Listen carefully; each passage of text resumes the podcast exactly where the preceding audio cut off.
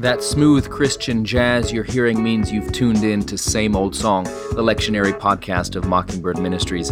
I'm your co host, Aaron Zimmerman.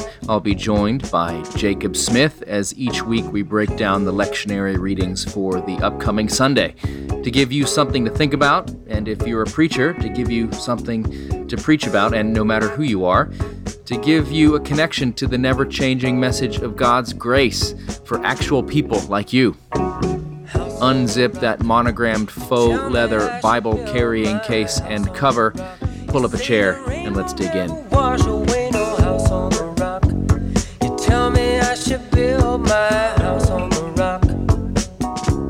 Well, well, we well, are. well.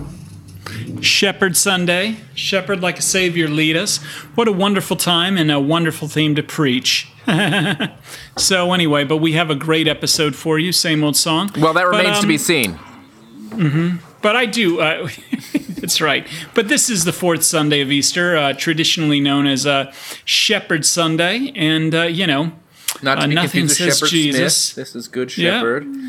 No, but when there's lots of images that come to mind when people talk about Jesus, Jesus the healer, the king. Most people think of Jesus as the judge, but um, you know, Jesus the shepherd. What a wonderful image because that is uh, literally. Um, uh, the image of all of Israel and what Israel was to be. It is the image of God, like right there in a person. So um, for us. And if he is the good shepherd, then we are his sheep, and he's come to get us and save us. So uh, our readings today are from Acts chapter 4, verses 5 through 12, and uh, 1 John 3, 16 to 24, and John 10, 11 to 18. But before that, let me ask the shepherd of the shepherds, Aaron Zimmerman, how are you doing today?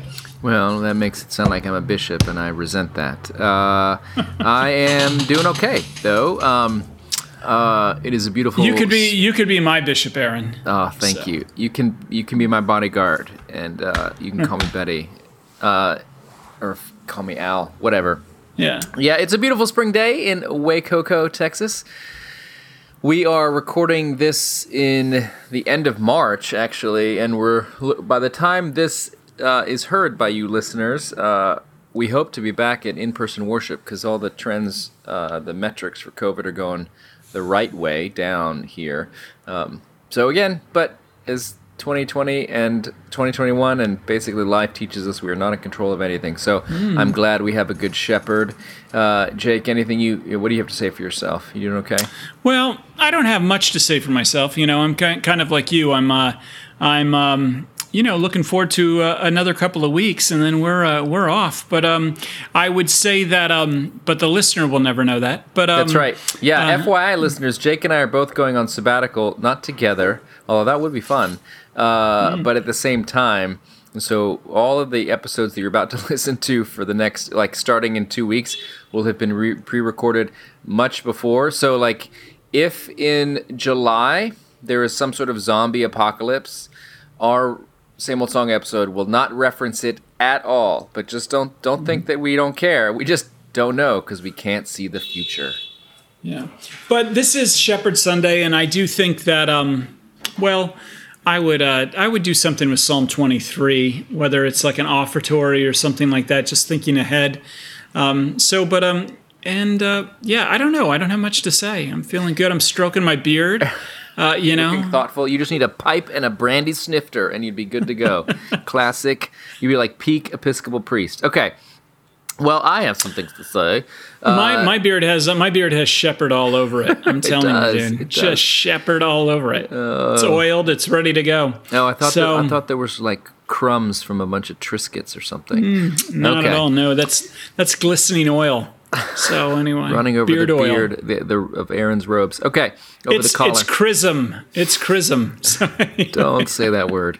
Okay, Acts chapter four. uh, oil. Jake, I'm trying to teach the Bible. Okay, so Acts chapter 4, we're in Jerusalem, and Peter uh, has been arrested uh, because of his healing and just not backing down on this whole Jesus story. And so Annas, the high priest, we remember him from the crucifixion of Jesus story, uh, they all get together to deal with um, with everything that's going on, the prisoners that are in their midst. Yeah. Go ahead. Well, I mean, this is yeah, it right. Kick off. You know something's wrong here. Um, this is false religion coming up against um, real religion because uh, you have Annas, the high priest Caiaphas, John, and then Alexander. Uh, you know, all who were of the high priestly family. I mean, Alexander is clearly a Hellenized name. So, right. um, you know, this is uh, Levitical purity lines are not not not happening here. So yeah, and uh, yeah, the, these folks were deeply involved in the conspiracy to get Jesus and to have him arrested and to have him mm-hmm. crucified and that that whole mm-hmm. thing. And so, you know, they thought they were going to get rid of this little Jesus problem, and it turns out they only made it worse. It was sort of like they mm-hmm. had a small uh, uh, oil fire on their stove, and they threw some water on it, and it just flared up even more. The other thing, um, uh, to if if memory serves, uh, I think Annas and Caiaphas are actually related. I believe Caiaphas was like the former uh, high priest, and now uh, Annas, who yeah. maybe is his son-in-law or something like that, is kind of mm-hmm. has has taken over. So and two uh, random dudes, John and Alexander. Yeah, of whom we don't know. we don't know much. Yeah. So, but uh, yeah, but they, and Annas had been had been high priest before. Yeah, and Caiaphas actually. So here's the right thing. Caiaphas, I just looked this up. Caiaphas is the son-in-law um, of Annas, and was yeah. uh, was kind of the official high priest at this time.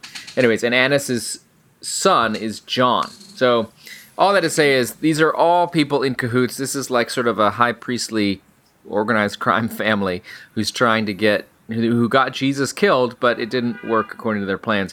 And they're they're they're still trying to root it out. They have not learned their lesson. And Peter, again, it's important that he's filled with the Holy Spirit, as it says in verse mm-hmm. eight, because we know Peter on his own is not this bold. He's not this smart. He's not this compelling. Uh, he's the one that told Jesus not to die. He's the one that denied Christ three times. So he uh, says. Uh, look, we did a good thing. We healed a sick man, but uh, the important thing is not that we did this, but Jesus Christ did this. By the way, the one right. that you crucified. Yeah, the miracle's not that important. The miracle is just going to confirm what we're about to tell you. And I think the thing for what could you say to your congregation about this other than an interesting look into the political and theological dynamics of the Second Temple period, which is a total snooze? Um, what can you tell your people that matters? It's this. Paul or Peter says, Jesus is the stone that you rejected, but it has become the cornerstone. And what this means is the thing in your life, which is the shame, which is the hidden thing that you don't tell anyone, the thing in your life where you are most broken, uh, the thing which has, um, if anybody found out, your career would be over. This is the place where God works. This is the theology of the cross, not the theology of glory. Jesus works most powerfully when he is covered up with the sins of the world, bleeding, broken, a humiliation, and a humiliated one uh, who people can't even bear to look at because it's so horrifying. That is the place where God is most at work in the world. And this is what Peter is saying to the uh, the powers that be, these great rulers of the temple.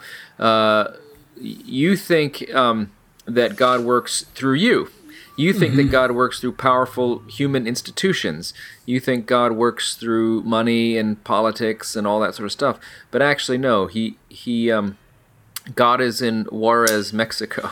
God is in the, the, the refugee camp on the other side of our border uh, with one portable toilet for 5,000 people. Like, God yeah. is in the lost God is in the least, God is in the abandoned and broken. And yeah. Uh, this is how God's salvation works, not through power, but through weakness. And and so, mm. as basically saying, as much as you try to kill us and stop this movement, because this movement is based on weakness, because this movement is based on resurrection coming out of death, the more you kill us, the more we rise. And so, then this is good news for you individually and for us as a people. That's right, and this is this is the beginning of the theme of Shepherd Sunday. Uh, versus Hireling Sunday. Um, is that Hireling Sunday says, hey, what are you doing, doing, doing, doing? And uh, Shepherd Sunday says, Look what Jesus has done, done, done. And indeed, because he is a stone, as you said, that has been rejected, he can clearly speak to the rejected parts of your life. And it's only in the rejected parts of your life that you hear clearly there is salvation in no one else. Mm. You know, if, if it's sort of rejected, well, then there's, there's room for me to wiggle. But if I've been completely rejected, well, um, I need salvation from outside of me.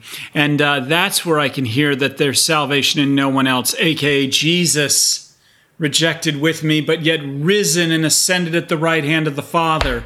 Um, save me. And yep. so that is uh, that's I mean really what this is getting at.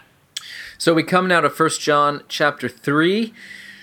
1 John 3:16, not John 3:16, but 1 John 3:16. This letter from the apostle John to these early Christian churches and he we've yeah. been in 1 John for a while and he continues this incredible voice, the voice of an apostle, the voice of one who is with Jesus, the beloved disciple. Uh, um, and he is writing to all these churches, and a, a, a, church that by now is more a little bit more established, also a little bit more persecuted. Um, and he's writing to them about what the Christian life looks like. Mm. And he says uh, that obviously it looks like laying down our lives for one another it looks like love. But remember, we do this not to get anything. We do this only in response to something. This is not, as Jake, you have said, it's not a work, it is a fruit. It is something that is produced naturally. And he says, We know love by this, that he laid his life down for us. So that's where we start. And then, yeah. so we ought to lay down our lives for one another. Um, and he gives us a concrete example. I always thought it was. I always thought it was a sunset. A sunset. Yeah, we know uh, love by this by a great sunset. That's right. But anyway, sorry. Sunset, or maybe sometimes when you see like a puppy and a kitten playing together. Yeah, a warm fuzzy. That's so anyway, but it's BS. No, it's this is how you know God loves you. That uh, Jesus died for you. Yeah, as Brene Brown says, there's got to be blood on the floor for it to be real because mm. life is hard. Mm. Um, so, and he says, you know, let us love not in word or speech, but in truth and action. And this is very, this is very Jesusy. Um, Jesus was not interested in public displays of righteousness for no good reason. Um, he was really interested in really helping people, uh, and so this is this is part of the DNA of the Christian Church: loving in truth and in action. Um, and right away, John realizes that maybe people are hearing him as laying down the law. Like, oh, he's told us we have to love people and care for folks. We're doing a terrible job at that, and we start accusing ourselves and berating ourselves and just feeling like not a very good Christian. If you're not listening to the Brothers Zahl podcast, I highly recommend it. Um, John Zahl in that talks, by the way, about how he was in seminary and asked a room full of his classmates also training for ministry if anybody felt like they were doing a good job at being a Christian and no one raised their hand. Um, or maybe he said something like who's doing who is doing a bad job at being a christian? And all the hands went up. Anyways it was universal that everybody who was training for ministry felt like they weren't a good christian.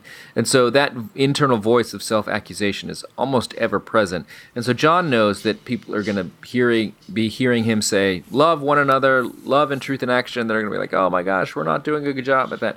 And so he says look whenever your hearts condemn you know that god is greater than your hearts. This is verse 20 so hmm. he says your feelings, uh, your emotional life, which can rise and fall, and sometimes you feel close to God and sometimes you don't.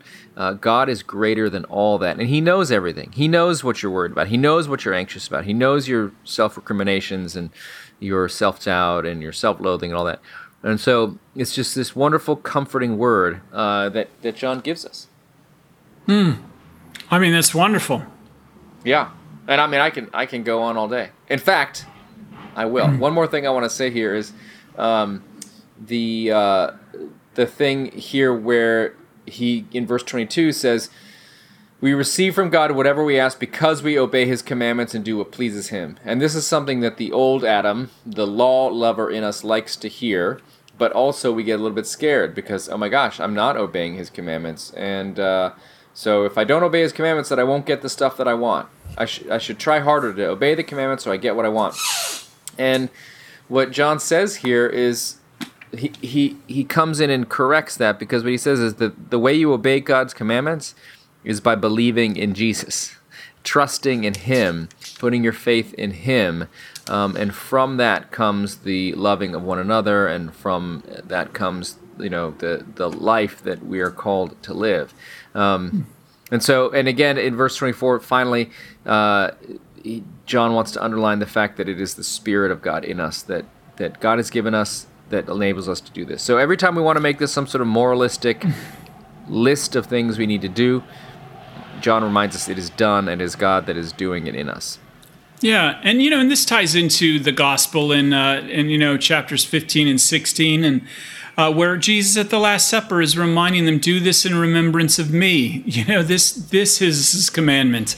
You know, if you uh, and and really it's it's in that commandment doing this in remembrance of him that bread and that wine that we're actually pulled up outside of ourselves. And we're reminded that there's only one name under heaven by which we shall be saved.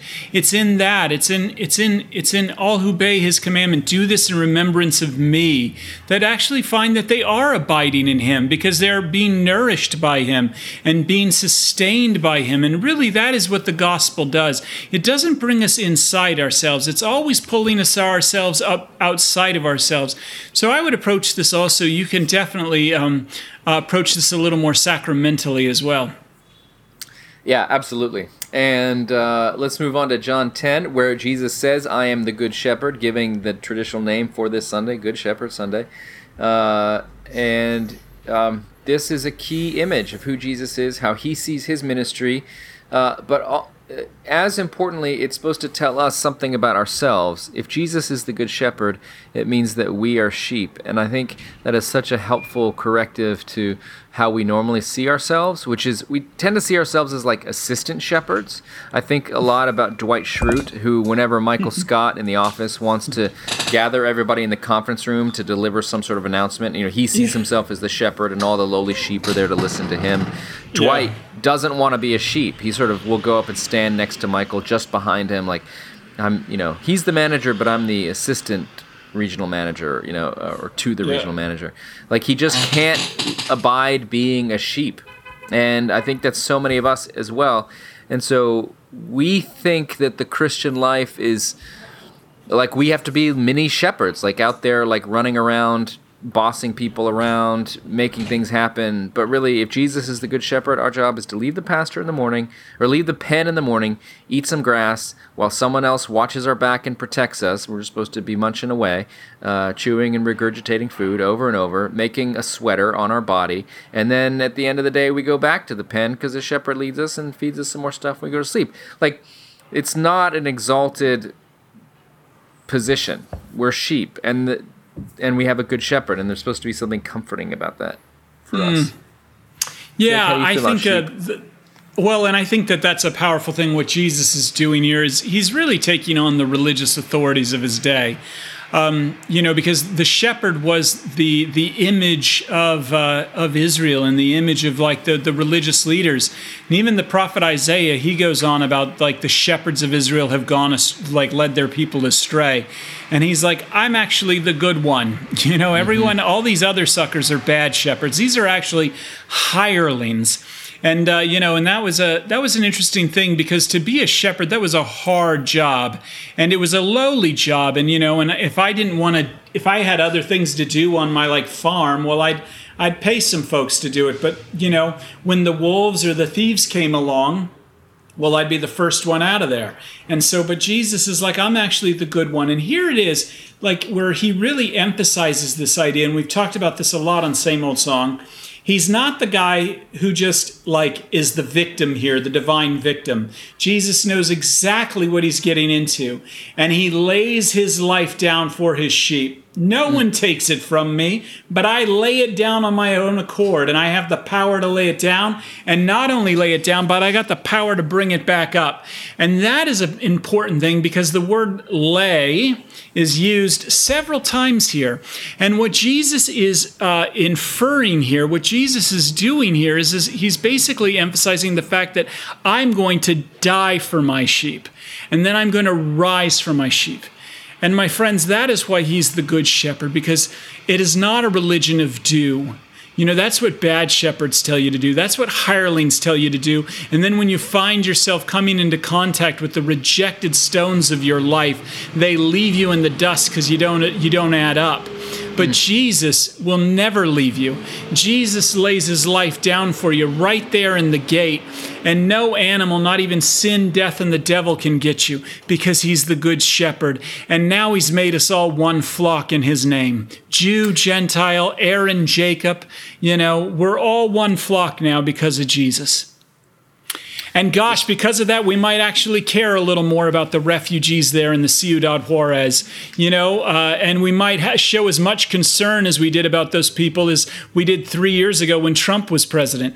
I mean, I think, you know, I think this begins to shift everything and it turns us into shepherds as well who will stand up uh, and, uh, and lay our lives down for one another. I'm, I'm one of seven people still watching The Walking Dead and uh, um, and uh, episode 19 of season 10 there's this powerful scene where the, they find this guy who's gone basically crazy and he's like i don't believe. They're like we're a community and we help each other. We, we love each other. And these people have been through death together and he's like i don't believe it. And he puts one bullet in the gun and he's like one of you and he plays like russian roulette and he's like one of you will either you'll take the gun and you'll shoot each other. You know, we're going to play this game. And the the priest, he takes the his name's Gabriel, he takes the gun and he like puts it to himself. He lays his life down for his friend and it like clicks and it misses and then the guy's like this is all BS. This is all BS. Your turn and you've got a little daughter. And the the gun spins and he like takes it and he doesn't point it at Gabriel, he points it at himself and the guy's like, I do not believe this. This is not real. And they're like, this is the new community. Hmm. And like the guy like breaks down, and this is what the new community literally does. It's not anything we would naturally do. This is something that has been created by a good shepherd that's changed everything. And it's true. So let your people know. Uh, watch The Walking Dead uh, there's still some good things going on in there, and also that they are sheep, and uh, yes. and we get into a lot of trouble when we forget that we're sheep and we we try to become mini shepherds. Mm. Um, so uh, leave leave that work to Jake, whose beard uh, qualifies but, him. But filled with the Holy Spirit, Amen. all of a sudden you become a shepherd as well. And uh, you know what I mean? And they're like, and God, massed himself through you, will use you in mighty ways to fight off all sorts of wolves and other crazy things. Don't get it twisted. It's not you. It's the Spirit, like Peter, filled with the Holy Spirit. Apart from that, you're a bumbling idiot. But um, uh, filled with it, golly, it's a glorious thing to behold. Well, that's a good word, and that'll wrap us up for Good Shepherd Sunday, the fourth Sunday of Easter. And we'll see you here again next week for the fifth Sunday of Easter, where we'll talk more about uh, Jesus and uh, how to preach the best sermon of your life. Amen. Somebody's looking, somebody cares, somebody